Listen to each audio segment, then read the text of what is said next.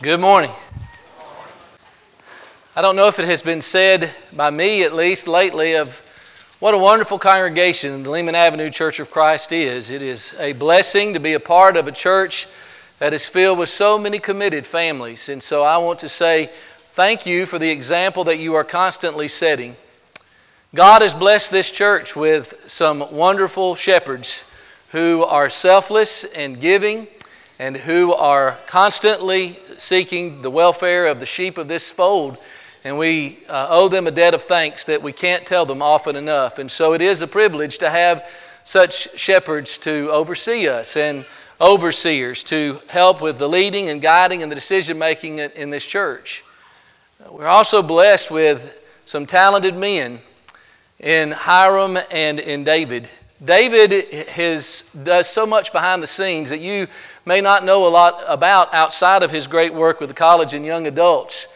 Just one example is that one of the arms of communication or a means of submitting uh, nominations for elders is a QR code. Some of you may be able to just whip one of those out, but a lot of us could not do that. And so when you find those little QR codes with the dinosaurs in the middle this morning, it'll take you to a Google form where you can electronically submit names. That's just one of so many things that David does that are proven valuable to this church. And we're blessed to have Hiram and his family here with us. He is uh, so often in demand as he is this morning. He's preaching the gospel in Indianapolis Indiana. And we're so grateful for the work that he does Monday through Sunday. What a minister, what a soul winner. And we're just so blessed as a church. Perhaps the greatest comment that was made during this month of lessons on leadership was made by a very sweet person. Never ever tell you gender or uh, anything that would identify, but in speaking about the lessons of this month, gave a very honest assessment that might reflect how you may feel about informational lessons on leadership. They're not the most interesting lessons in the world. I, I appreciate that assessment. So often there's information, it's not persuasion, it's not motivation. Now, if you thought that this fourth installment was one where if you're not aspiring or being considered to be an elder was one where you could check out and just uh, think about those individual men, then you're out of luck because this is a lesson that reaches far beyond that very narrow focus and reaches all of us. It is, or it revolves around one of the most interesting Great Commissions in all the Bible. There's more than one. The one we often think about is the one at the end of Matthew, Mark, and Luke, and to some degree at the end of the book of John, where Jesus tells the apostles, and by the extension, all of us, to go into all the world and preach the gospel to every creature. But have you thought about the Great Commission of Moses? When we read in Exodus chapter 4, where the Bible reading was done so well a moment ago, you can tell that Moses and the Lord are in the middle of a discussion. It had begun in an incredible way at a burning bush, a bush that burned with fire and yet was not consumed. But as we go to Exodus chapter 4, we see that it still does not lack for drama and visual effects. And at the heart of this particular discussion between Moses and God, we have Moses trying to convince God that he is not the man for the job of taking Israel and leading them out of Egyptian bondage.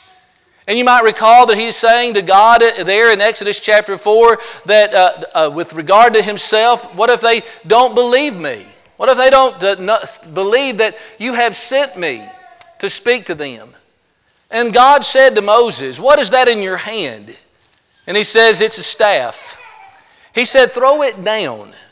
And he did, and that staff became a serpent, and Moses fled from it. And God told Moses to reach down and grab that serpent by the tail. And when he did, it became a staff in his hand. He said, So that they may believe that the Lord, the God of their fathers, the God of Abraham, the God of Isaac, and the God of Jacob, has sent me or you to them. That's Exodus chapter 4, verse 1 through verse 5.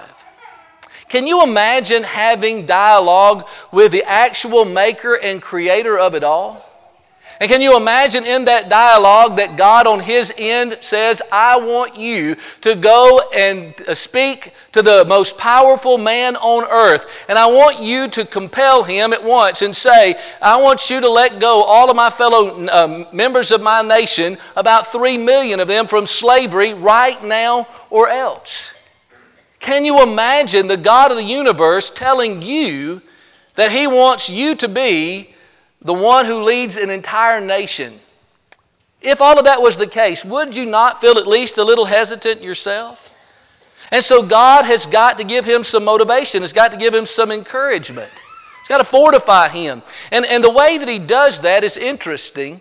In Exodus chapter 4, he asks him a question What is that in your hand? That's an important question. It's a question that God wanted him to call his attention to, and by application, it's a question not just for Moses on that occasion, it's a question for each and every one of us. It highlights the fact that God has placed within all of our hands something and something that He intends for us to do something with. So I want to ask you the question this morning that God asked Moses. Whatever it is that God has done by way of giving you a position of leadership, I want you to think about that question. We're going to make three observations about it today. What is that in your hand? As we consider that question today, the first thing I want you to consider is that there is something in your hand. Now, for Moses, the something that was in his hand was a staff. The word is translated scepter or ruler. It was a stick.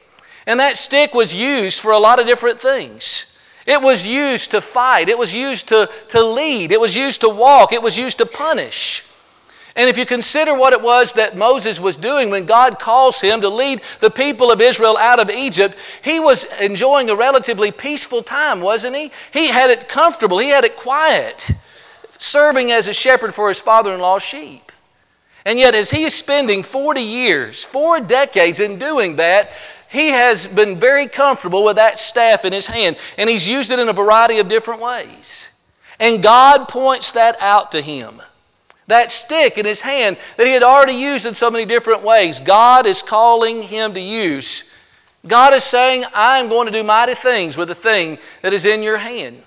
If you think about the passage that was just read to us a moment ago, as Harold read it to us in Exodus chapter 4, in verse 17, God tells Moses that he is going to perform wonders with that staff. And if we'll fast forward in our mind past this conversation that God is having with him and uh, put him in the various places of leadership, think about what Moses is going to do. God is going to send him to perform 10 plagues whereby finally Pharaoh was going to let the people of God go. And he uses that staff on the occasion of bringing the plague of hail, and then again to bring the plague of locust.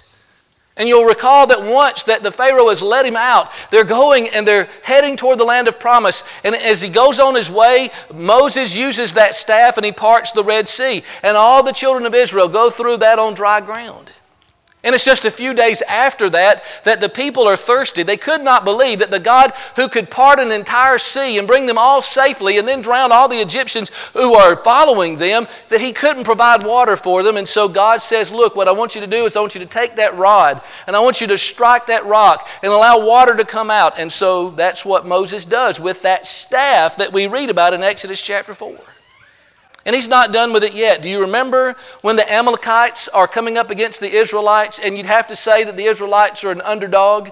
And in this battle, in this fight, you have Aaron and Hur who are standing on either side of him. And it is said that during that battle, as long as Moses held his hands up with that staff in his hand, that the children of Israel on the battlefield were winning. But as soon as his hands began to sag, they began to lose to the Amalekites until finally you have them prevailing because the hands were held up. And from that we get this picture, don't we? Uh, sometimes our hands are sagging and we need our hands to be held up. In the day that Moses had his lifted up, he had a staff in his hand. Now, we might also remember that on one notable occasion, Moses misused the staff that was in his hand. Sometimes, as Bible students, we get confused, and sometimes Bible teachers try to trick us, and they'll ask, you know, uh, was it right or wrong for Moses to strike the rock with his staff? And the answer is yes. It was right the first time, it was wrong the second time in Numbers chapter 20 and verse 11 because God told him to speak and he struck instead so that the glory would come to him and not to God. But overall, Moses had a very powerful tool in his hand. It was a staff. It had practical implications for the work that he had been doing, and God wanted him to continue to use the very thing that was in his hand to his advantage as he led the people of God. So here's our question again today What is that in your hand? Now, we could speak very specifically, but in general terms, what's in all of our hands are time and uh, uh, talent and opportunities. Now, not all of us have the same talents. I read in Matthew chapter 25, verse 14 through verse 30, and there I see that there are some who are given five, some given two, some given one. The idea being that there are various talents, varying degrees of talents, and there's no wrong if you're a one talent person versus you're a five talent person. It's what you do with what's put into your hands. We all have talents that differ, we all have unique opportunities. The job that you work, the school that you attend, the neighborhood in which you live, all the individual variables that make up your life make your opportunities unique to you. Nobody else has your opportunities. Not all of us have the same amount of opportunities, but we all have the same amount of time. Now, we may not have the same amount of time in the entire life that we live, some of us may live shorter lives and longer lives, but every one of us have the same amount of time in a given day that we survive, the same amount of time in a week and month and so forth that we are allowed to live in. And God, in the time, however much He gives us, expects us to use our talents and our opportunities to His glory. It was the composer Hector Berlioz who says that time is a great teacher, but unfortunately it kills all of its students. When you think about time, time is this strange dichotomy, isn't it? It is the longest thing in the world, and yet it's the shortest thing in the world. It is the thing least valued, it is the thing most regretted. It is the thing that can be cut up into the smallest increments, and yet that which can measure the largest distance. And we read that the clock of time is wound but once, and no man has the power to say just when the hands will stop at later early hours. To lose your wealth is sad indeed. To lose your health is more. To lose your soul is such a loss that no man can restore. We're told to put no faith upon tomorrow because then the hands may be still. But as long as there's time, we have talents and we have opportunities, and God has placed them in your hand, no matter who you are in the audience here today, God has put something in your hand. But the second thing I want us to observe this day is that God wants us to do something with the thing in our hand. As God has put that in our hands, you know what we're apt to do, and it's, just human nature. We're apt to talk about what it is that we can't do and why it is that we can't do it. And if you'll think about those three categories that we spoke about a moment ago, we just try to make excuses about the thing in our hand. We're just like Moses. We're like Peter and others to whom God approached and said, Look, I need you to work for me. I need you to serve. I need you to lead. And we begin to th- look at our deficiencies. If we think about our time, we'll say that the time is just not right. Look, I'm not saying that uh, there's not a time for me to be involved in the work of the Lord. I'm not saying that my time is not valuable in serving the Lord in some way that stretches me and grows me beyond where I am right now. It's just not right now. I'd like to put it off, please. Now, somebody says you can't kill time without injuring eternity. And every time we push that or kick that can down the road, we're saying something about what God has put into our hands. When we say the time is not right, we fail to remember what Jesus said on the occasion when he's teaching the Samaritan woman. And he says this not to the woman, but to his disciples. He says, Do you not say, There are yet four months, and then comes the harvest? Behold, I say unto you, Lift up your eyes and look on the fields, for they are white already unto harvest. The time is now. There are things that God needs us to be doing right now. And yet we'll say, I'll be involved in the work of the Lord later. I'll be involved in doing that Bible study or whatever it is at another time. And again, it's human nature, and God's people often needed this admonition, this exhortation. When they came back from the captivity in Babylon and they had all of these different works to do, one of the things that they had to do that was impor- most important of all was to rebuild the temple. And the Samaritans had frustrated the people of God for 14 years. They had laid the foundations and now they had stopped. And God speaks to the people through Haggai. And he asks them, saying, Is it time for you, you who dwell in your sealed houses, the people who say, The time has not come, the time that the house of God should be built? And the word of God came by Haggai the prophet, saying, You're dwelling in your paneled houses, you're living in luxury and comfort, and this my house lies waste. I think about those lepers in 2 Kings chapter 7. God had providentially caused the Syrians to be so alarmed that they ran off and they left gold and silver and clothes in their tent. And these lepers come along and they find it, and the first instinct they had was to bury it in the ground. And yet they thought better of it and they said that this is a day of good news. If we wait until morning light and punishment will overtake us, let us go and speak to the king's household. When we look at these individuals here, they show us that really that's the wrong thing to say.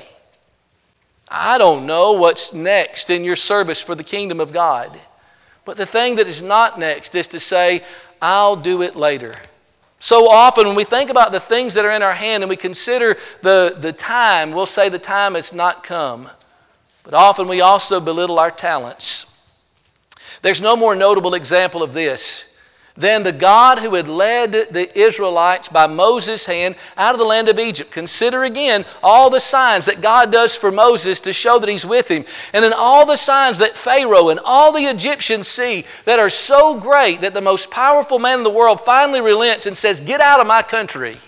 And they go across the Red Sea in spectacular fashion. They go up on Mount Sinai. They receive the law in such a way that the people are afraid at the glory that's seen in Moses' gift of the Ten Commandments. He comes down, he gives it to them. They're marching just uh, right on their way to, to Canaan. They get right to the very edge. And God says, Wait a minute. Send those 10 spies in, look at the land, and come back and tell me what's it like there. And you remember Caleb's response, but you also remember in Numbers 13 and verse 31 that the majority says that we are not able to go up against the people for they are too strong for us. Physically, it's true. There is no way that it would have been a fair fight. It had not been a fair fight against the Egyptians. And yet God had demonstrated that He was more powerful. And the reason why they fell short was because they failed to figure the X factor, and it's bigger than that. Isn't it God who gives to all life and breath and all things? Acts 17 and verse 35. Isn't it God who is being spoken about in James chapter 1 and verse 17 when the Bible says that every good gift and every perfect gift comes down from above from the Father of lights with whom there is no variation or shifting shadow? When we come to examine our place in the body, all of us have a place. It differs according to the ability that we're given.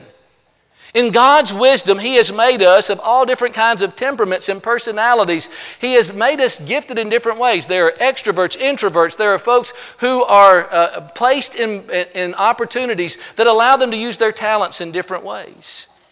And God says that's by my design. I'm going to function well when all of us take what we've been given, our talents, and we use them. But God wants us to use them. In Matthew chapter 25 and verse 34, then shall the king say unto those that are on his right hand, Come, ye blessed of my Father, inherit the kingdom prepared for you from the foundation of the world, for I was hungry, and you gave me something to eat. I was thirsty, and you gave me something to drink. I was a stranger and you took me in. I was naked and you clothed me. Uh, I was uh, uh, sick and you visited me. I was in prison and you came unto me.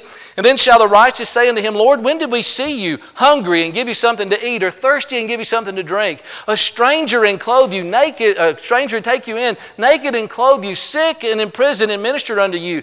And Jesus will say, Inasmuch as you did unto one of the least of these, my brethren, you did it unto me.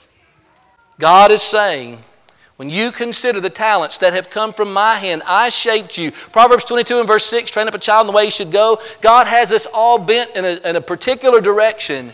God wants us to use that bent for his glory in the kingdom.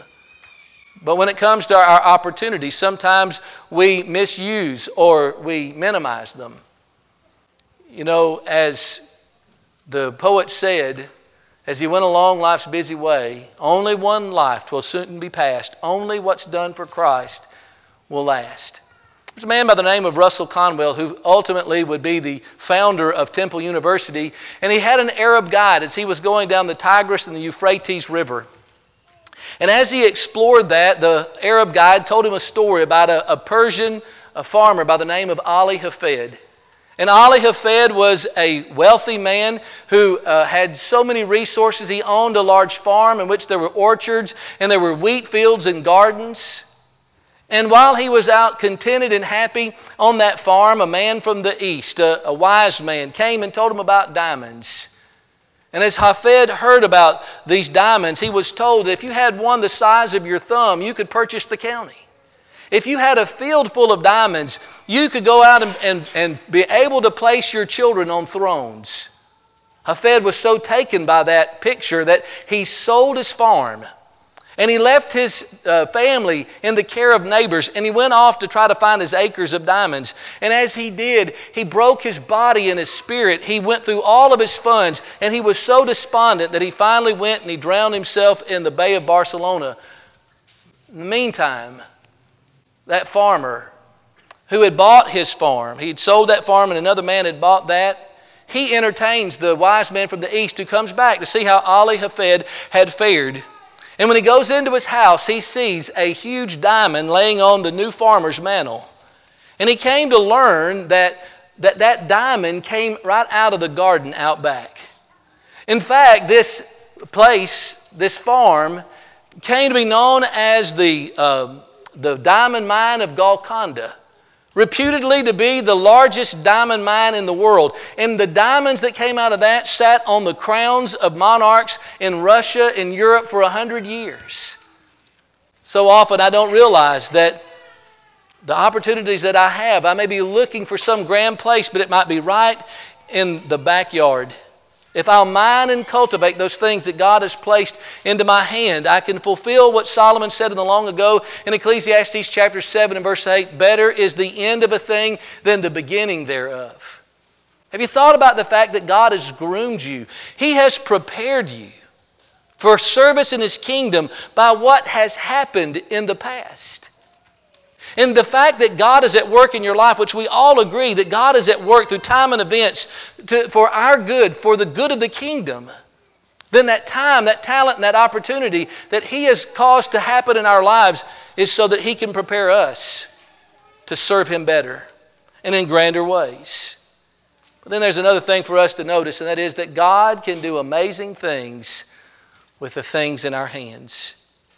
Well, it's incredible, isn't it, that as long as it remained in Moses' hand as he's trying to get God to, to indicate to him that, that God really wants him to go, you know, he gives him four uh, points of emphasis to say, I really want you to be my man to go and do this work.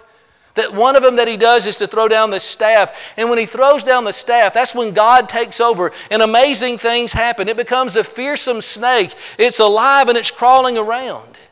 I know that God doesn't work the miraculous in our lives today, but God is still at work in our lives. And God is doing great things with the things in our hands. When I think of Romans chapter 12 and verse 1, where Paul says, I beseech you, brethren, by the mercies of God, that you present your bodies a living sacrifice, holy and acceptable unto God, which is your reasonable service. And do not be conformed to this world, but be transformed by the renewing of your mind, that you may prove what is that good and acceptable and perfect will of God. Let's think about those resources. If it's your time, think about what God can do with it. You know, there was a man who works with cancer survivor groups who, in speaking to those groups, say that when you're a cancer survivor or a supporter of one who is, that that watch on your hand no longer says tick, tick, tick. It says precious, precious, precious. And when you understand that, every chapter becomes an adventure.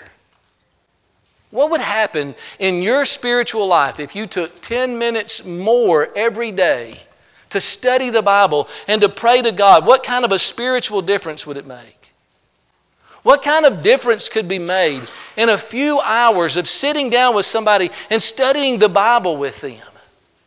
What kind of difference could be made through a, a thoughtful word or deed in just a moment's time if it's your time, however insignificant you think it is, think of the great things that God can do with what's in your hand.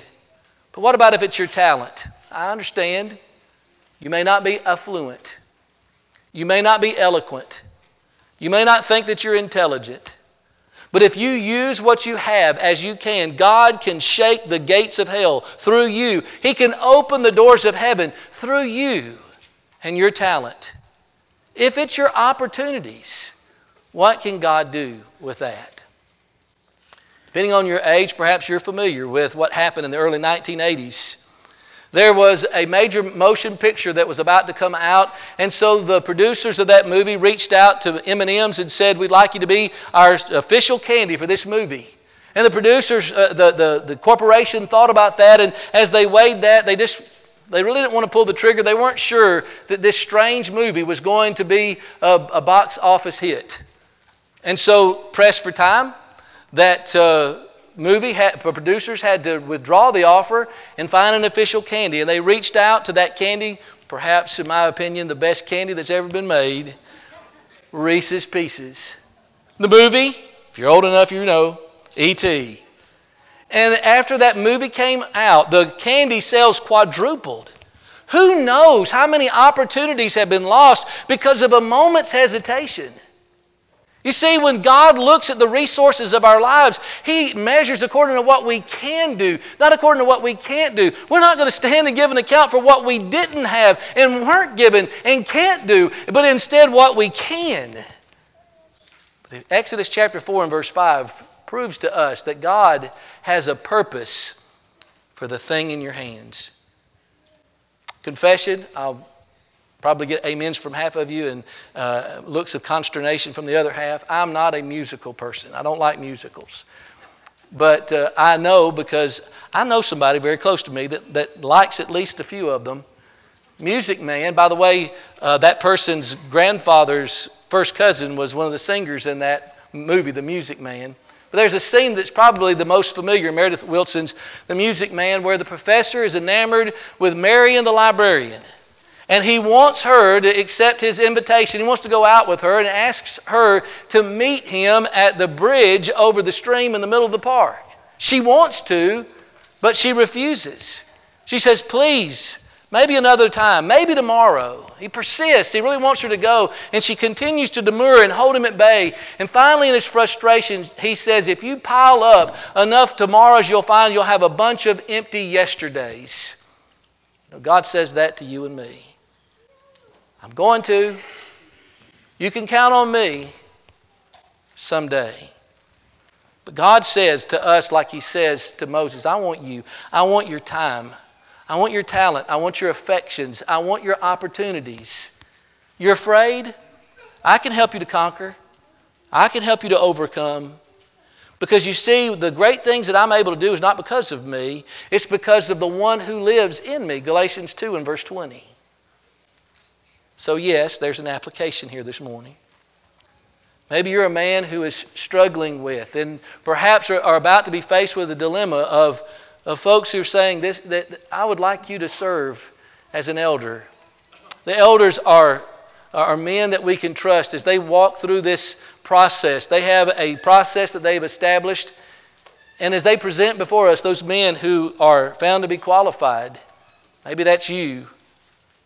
Maybe you belittle your time, your talent, and opportunity. Perhaps through time and events, God has led you to this moment to serve and to help the church at Lehman Avenue to grow.